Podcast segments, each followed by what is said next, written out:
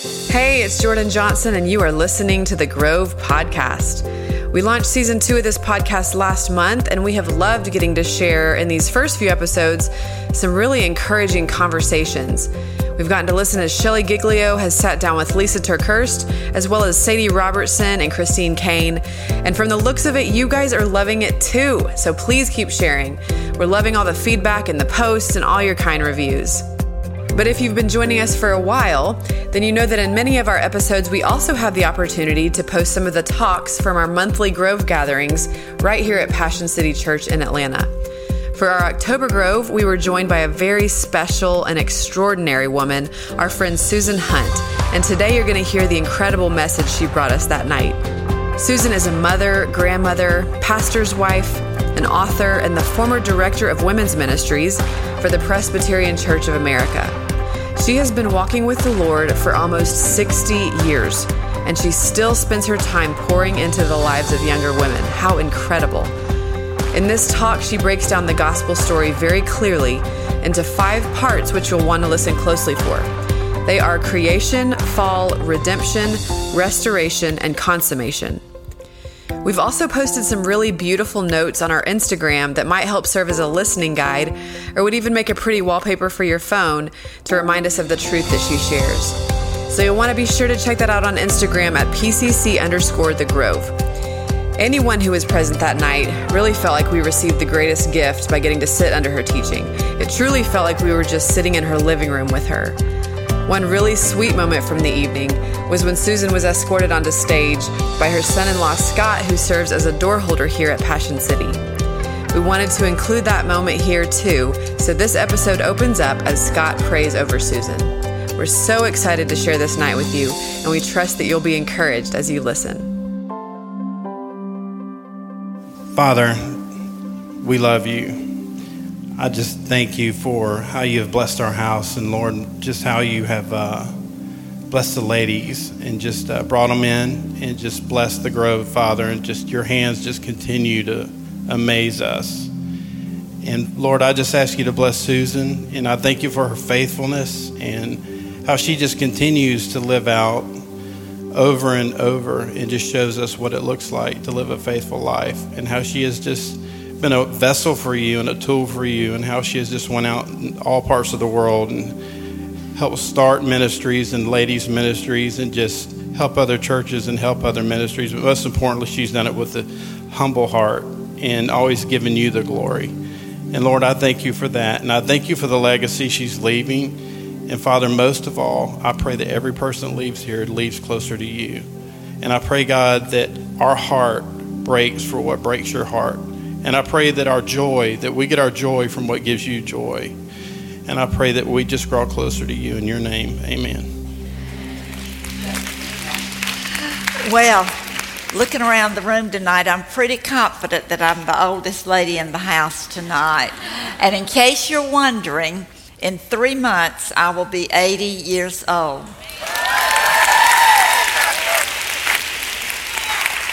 Plus, I have been crazy in love married for 57 years, and it gets sweeter every day. I love this season of life, and I love the mission that God gives to my generation. Psalm 145 One generation shall commend your works to another, and shall declare your mighty acts. This generational principle runs all through the Old Testament, and then it's echoed in the book of Titus when Paul writes to the young pastor Older women are to teach what is good, and so train the young women that the word of God may not be reviled. Older women are to teach what is good. We're to teach the gospel, but we're also to train younger women. We're to show what it looks like to live out the implications of the gospel in daily life. This is a nurturing ministry, so I call it spiritual mothering.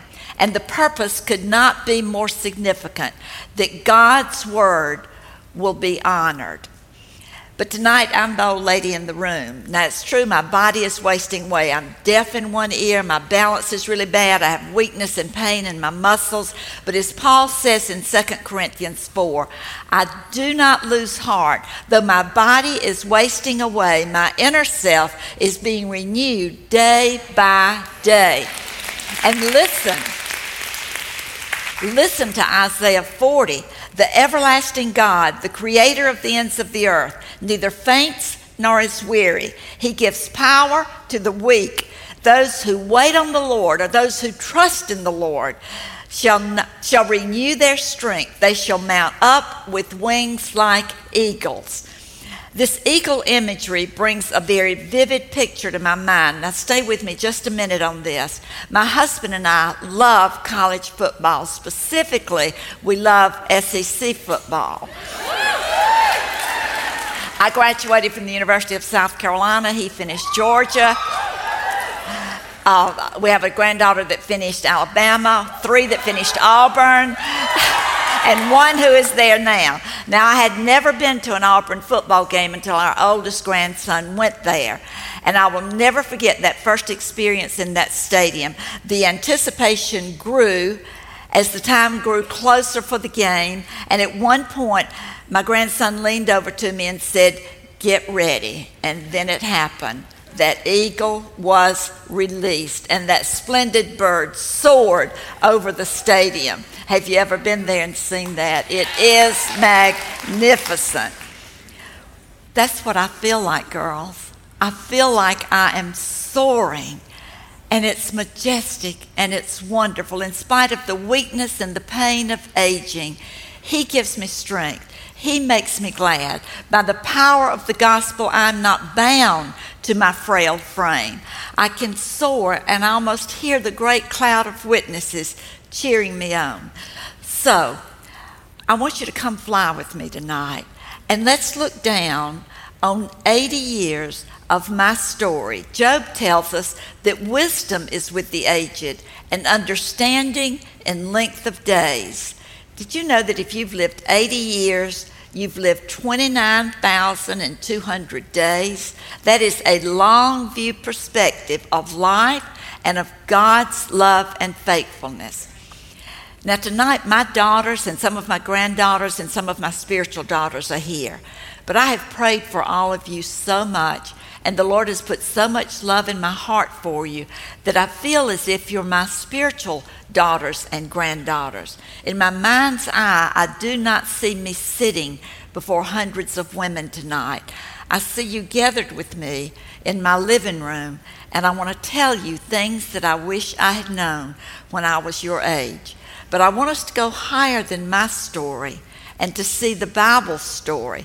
One of the historic creeds says this about the Bible the scriptures manifest themselves to be the Word of God by their majesty and purity, by the consent of the parts and the scope of the whole, which is to give all glory to God. The Bible is not a collection of fragmented stories.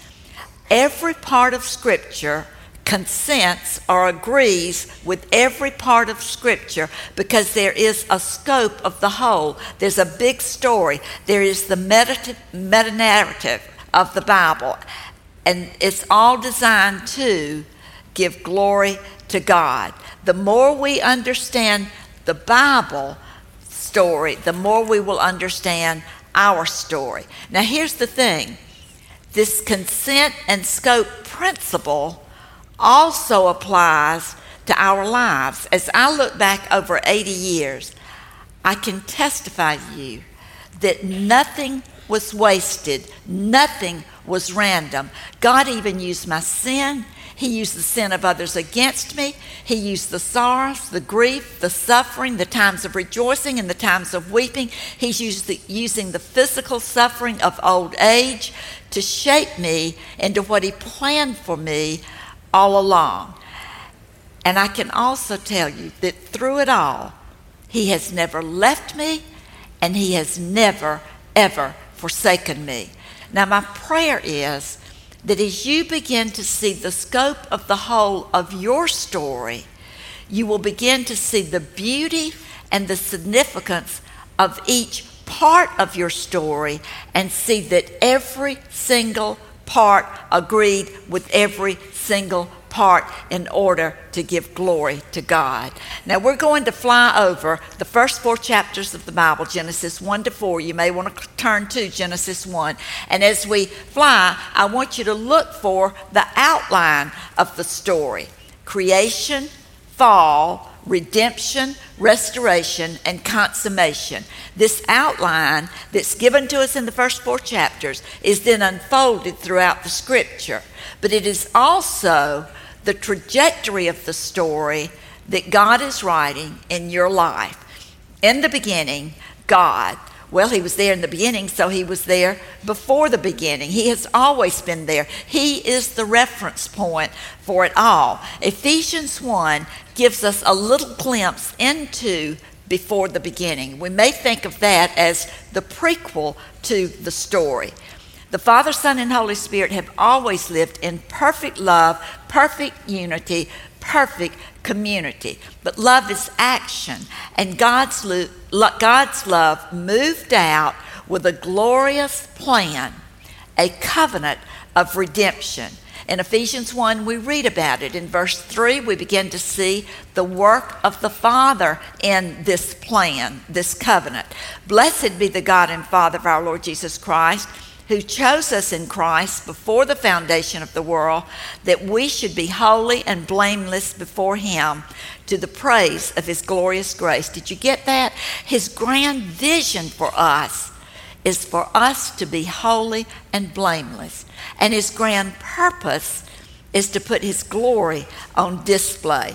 And then, beginning in verse 7, we see the work of the Son in this plan.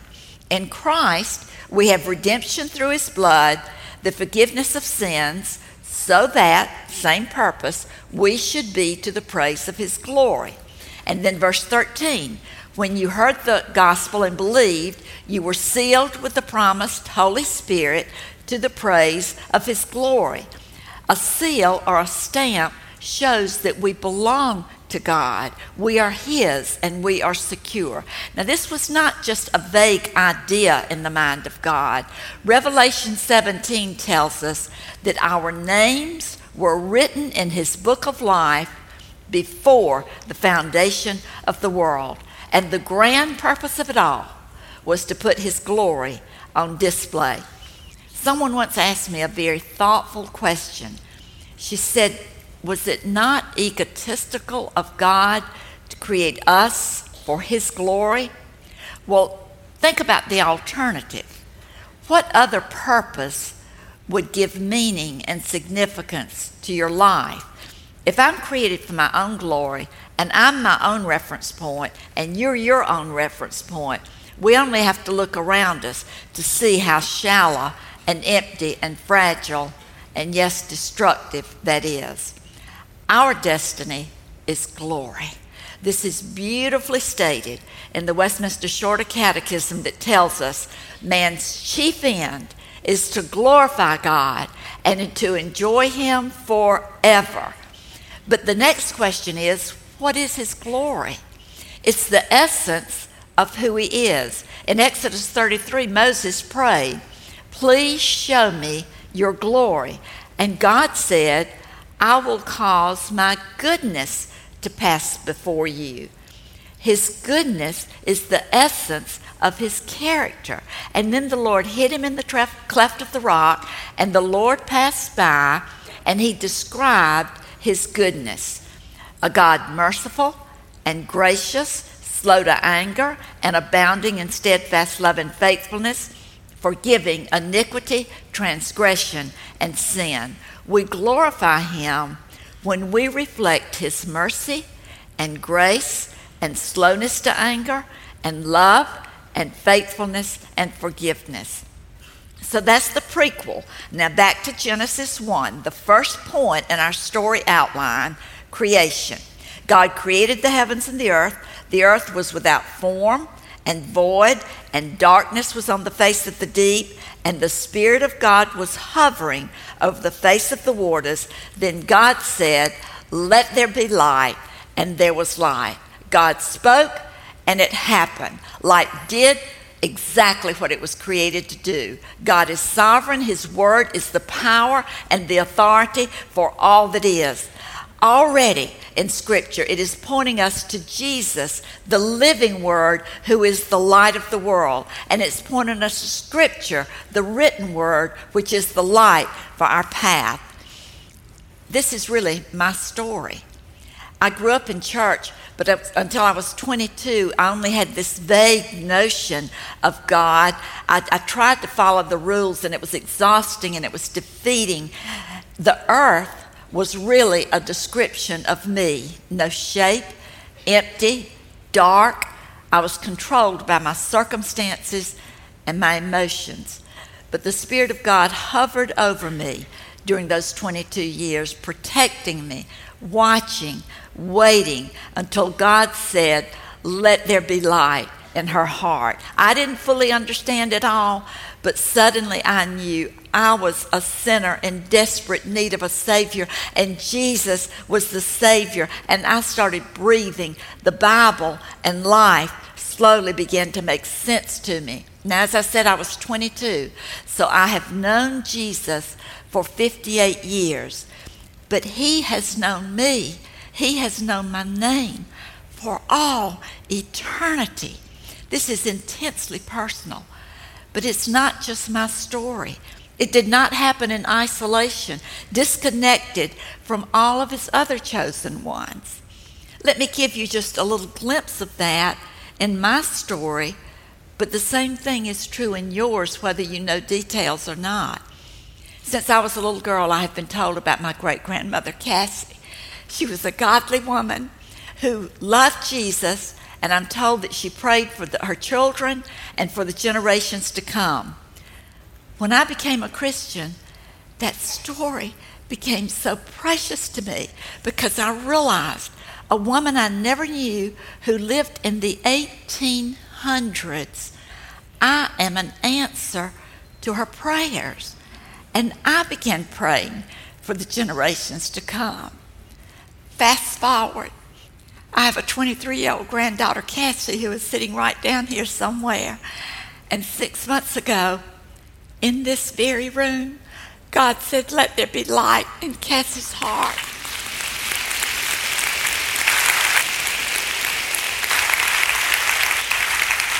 And Cassie's light bulb is now on the Jesus' Life wall in the oval, but the light in her sh- heart is shining a little bit brighter every single day. Girls, when we begin to see the scope of the whole, we begin to see our story is beyond epic. It is eternal.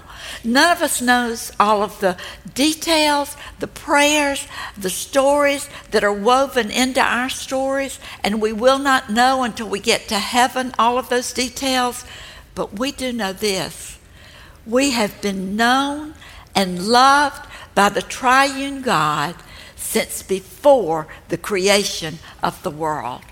Then God said, verse 26, let us make man in our image according to our likeness. So God created man in his own image, male and female, he created them.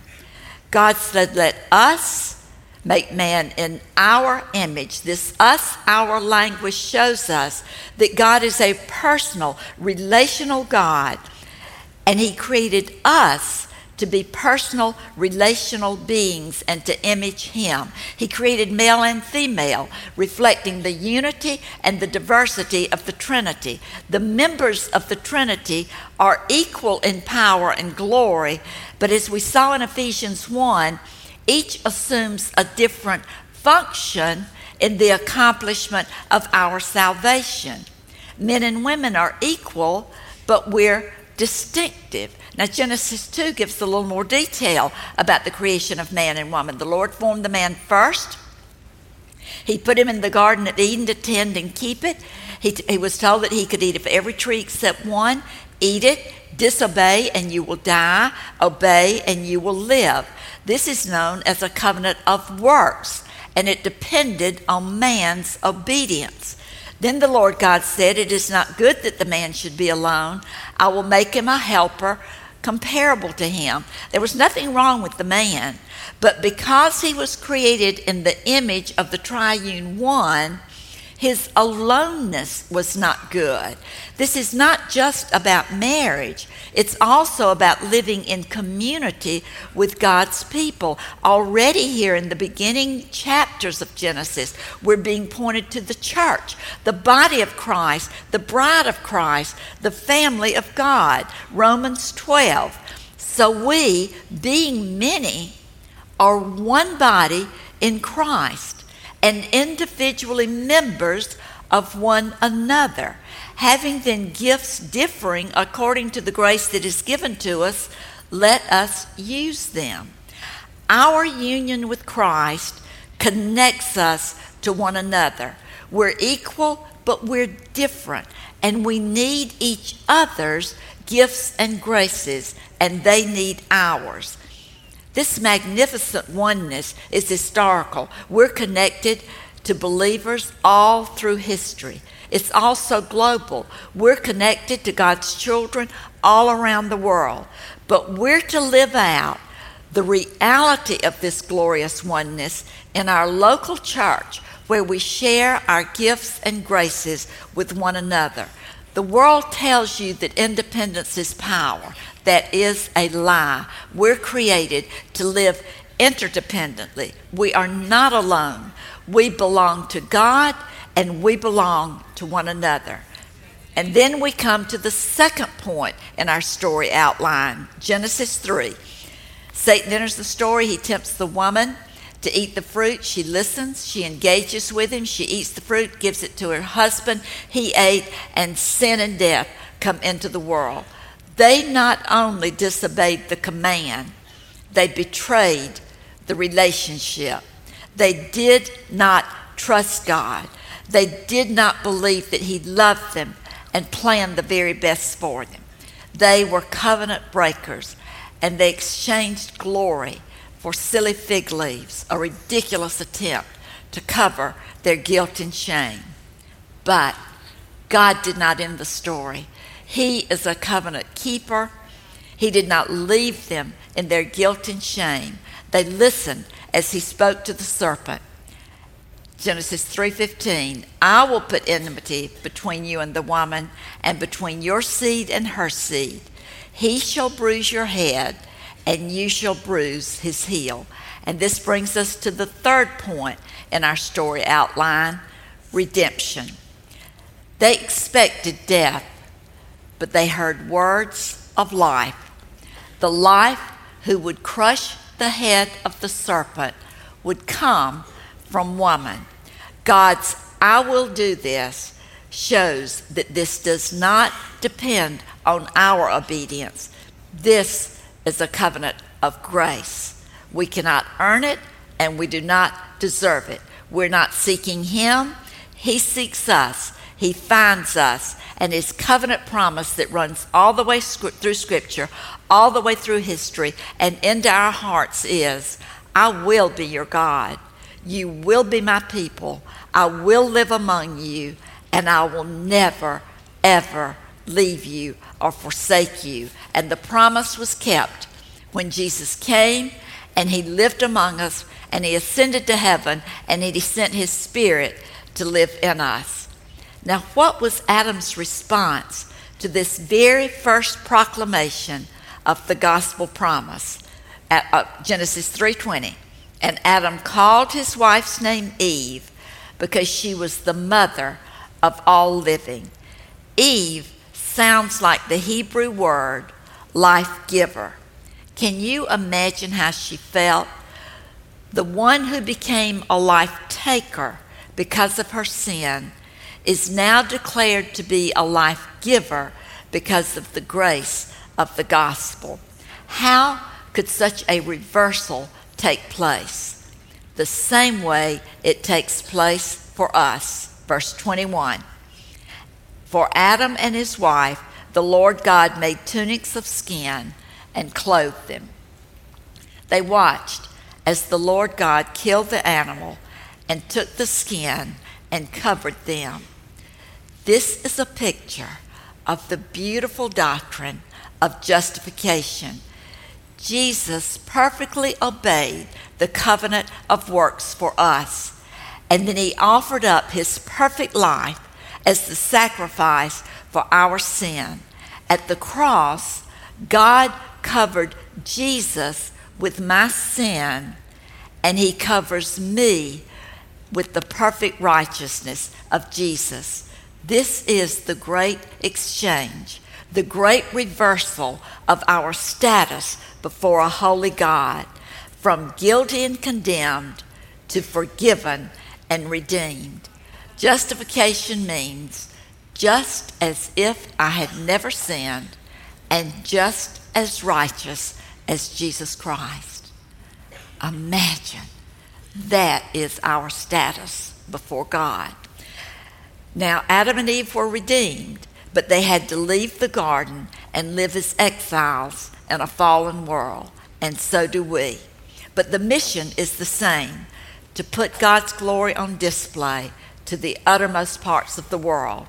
It will be hard because of the weeds and thorns in the ground, and because the weeds and thorns in our hearts have to be pulled out and destroyed. And that brings us to the fourth point in the story outline restoration or transformation. 2 Corinthians 3. We all, with unveiled face, beholding the glory of the Lord, are being transformed into the same image from one degree of glory to another, from the, for this comes from the Lord who is the Spirit. Beholding the glory of the Lord, we are being transformed. We become what we behold. Behold the false promises of the world, and will be conformed to its values and priorities. But when we behold Jesus in His Word, the Holy Spirit slowly, degree by degree, begins restoring us to our true humanity, to what we were created to be. Justification is God's one time declaration of our status or our position before Him. Transformation is the lifelong process of becoming in practice what we are in position in Christ. This process is so radical that it changes our affections, our ambitions, our attitudes, and our actions an older woman taught me her simplified version of transformation many years ago. She had been saved later in life, and over and over she said to me, I can just see her big smile and her joyful face, and she would say, I did what I wanted to before I was a Christian. I do what I want to do now, but God has changed my want tos. Pray that God will change your want tos. Romans 12 tells us do not be conformed to this world, but be transformed by the renewing of your mind. Transformation begins in the mind. As our mind is renewed by God's Word and His Spirit, we begin to think biblically, and the Spirit begins to change our want tos. In Genesis 4, Eve shows us what it looks like to be transformed from a life taker to a life giver. Verse 1 Now Adam knew Eve his wife, and she conceived and bore Cain, and said, I have acquired a man from the Lord. There's something terribly wrong, but terribly familiar with that statement. Contrast it with her statement in verse 25, which was many, many years later. And this is what we read Adam knew his wife again, and she bore a son and named him Seth. For God has appointed another seed for me instead of Abel, whom God, whom Cain killed. Do you see the difference here? Her first word in her first statement is I. The first word in her second statement is God. This is the dramatic shift from an I centered to a God centered perspective of life. It is the sacred movement of being transformed from a life taker to a life giver. In verse 1, she is her own reference point. It's all about her. She's not thinking biblically. I wonder how she prayed. She remembered the promise of deliverer because she thought she had gotten him when that baby was born. She's not thinking or praying for God's glory to be extended to the ends of the earth. I think she was praying something like this Lord, I can't take these weeds any longer. Send the deliverer now. The way I know that is because so often it's the way I pray. Lord, this is what I need to happen so my life will be easier. Now, will you help me make it happen? That's not praying or thinking biblically. Eve was not soaring, she was deep in the weeds. And life was hard. Her own son murdered his brother, but gradually she began to think biblically. She began to look up from the weeds to God's sovereignty, to his love and his mercy and his plan and his purpose. In verse 25, God is her reference point, indicating that his word is her authority and his glory is her purpose. So, where are you in the story? You're here, so you've been created. Are you still living under the curse of sin? Is there are you still in your sin? Cry out to Jesus. Ask him to shine the light of the glory of the gospel into your life. Are you redeemed? Have you trusted the obedience of Jesus to pay your sin debt? Then lift your heart in praise and thanksgiving that you have been known and loved since before the creation of the world, that you stand before Him just as if you had never sinned. And then where are you in the process of transformation? Are you stuck in the weeds or are you soaring? Let me just share with you five takeaways that I hope will help you to soar it's really not complicated. It's the old, old story. The first takeaway is study God's Word and ask Him to renew your mind so that you think biblically. The Bible is God's revelation of Himself to His children. The more you read it, the more you will know Him. The more you know Him, the more you will understand yourself. The more you know His story, the more you will understand your story. Study on your own, but also be faithful in Sunday worship. Gather with God's people to hear His word proclaimed. And also get involved in a small group where you can share your gifts and graces with others and they can share theirs with you. But another way to think biblically is to listen to your conversations with yourself and with others to see if you're really being conformed and squeezed into the shape of the world or if you're thinking biblically. Let me just give you a few examples. I have to listen to my own heart and follow my own truth. No, the Bible says, Teach me your way, O Lord, that I may live according to your truth or I try to read the Bible, but I don't get anything out of it, and I can't find a church that I like. It does me just as much good to stay at home. No, the Bible says that God gives us His Spirit to teach us His Word, so we must approach it prayerfully. And church is not there for us to critique, it's there for us to worship honor the Sabbath day. Do not forsake the assembling of yourselves together.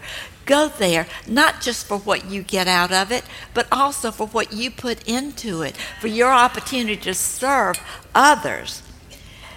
Do not forsake the assembling of yourselves together. Or then another conversation. We love each other, but we're not ready to be married. I know other Christians who are living together, and it seems to work fine. I know God wants me to be happy, the Bible says God wants us to be holy and blameless. And the only way to lasting true happiness is obedience to His Word. And His Word says in 1 Corinthians 6 Flee sexual immorality. Do you not know that your body is the temple of the Holy Spirit who is in you? You have been bought with a price. Therefore, glorify God in your body and in your spirit. Or another conversation. I can never forgive him or her for what they did to me. Ephesians 4:32. Be kind to one another, tenderhearted, forgiving one another, even as God in Christ forgave you. And then takeaway number 2. Start praying biblically. I can remember complaining to a friend when our kids were teenagers. I don't remember the exact thing I was complaining about. I think it was I am so tired of nagging these kids about their homework. Will you please pray that they will take their studies seriously? And my very wise and kind friend looked at me and she said, No, I won't. but I will pray from Colossians 1 that they will be filled with the knowledge of God's will and all spiritual wisdom and understanding so as to walk in a manner worthy of the Lord, fully pleasing to Him. Well, this revolutionized and simplified my praying because I realized if they're growing in the knowledge of God and they're walking worthily of Him, homework and a whole lot of other things will take care of themselves. But do you hear what my gentle friend was doing with me? She was also without words saying to me, Susan, this is not about your convenience. I want, I'm tired of nagging them. I want them to do their homework. And she was telling me that I needed to grow in the knowledge of God and to walk worthily of Him despite the behavior of those around me. And then takeaway number three pray that the Lord will captivate your imagination with your capacity to be a life giver. This is reality. In every relationship or situation, we will either be a life taker, sucking the life out of that person in relationship, or we'll be a life giver.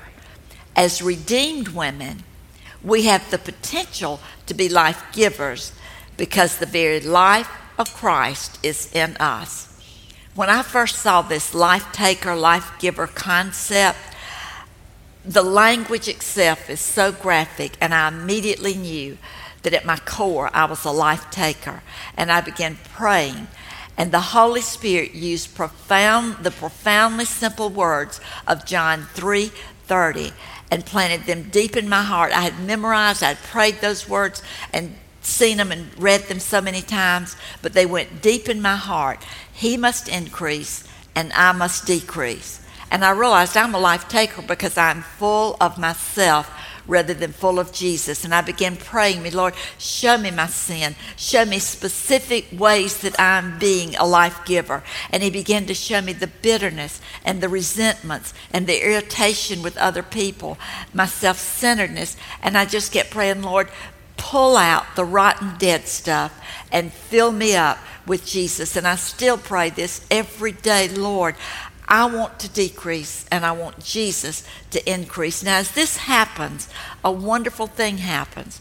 We begin to hold every person and conversation and task tenderly because we begin to see even the small moments as sacred moments when we have the privilege to show the grace and the mercy and the steadfast love and kindness and the forgiveness of God into that particular situation.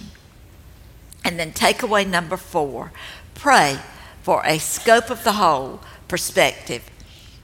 I was in my early 50s, and for some reason, I had sunk down deep into the, the weeds and I was feeling overwhelmed with life, with my job and with family and church responsibilities. And I visited with Evelyn, a godly woman in her 80s. I whined and I complained, and finally I said, Evelyn, what should I do? And she was quiet for a minute, and then she looked at me, and very gently she said, As you talked, I kept thinking of one thing Jesus loves me. This I know, for the Bible tells me so.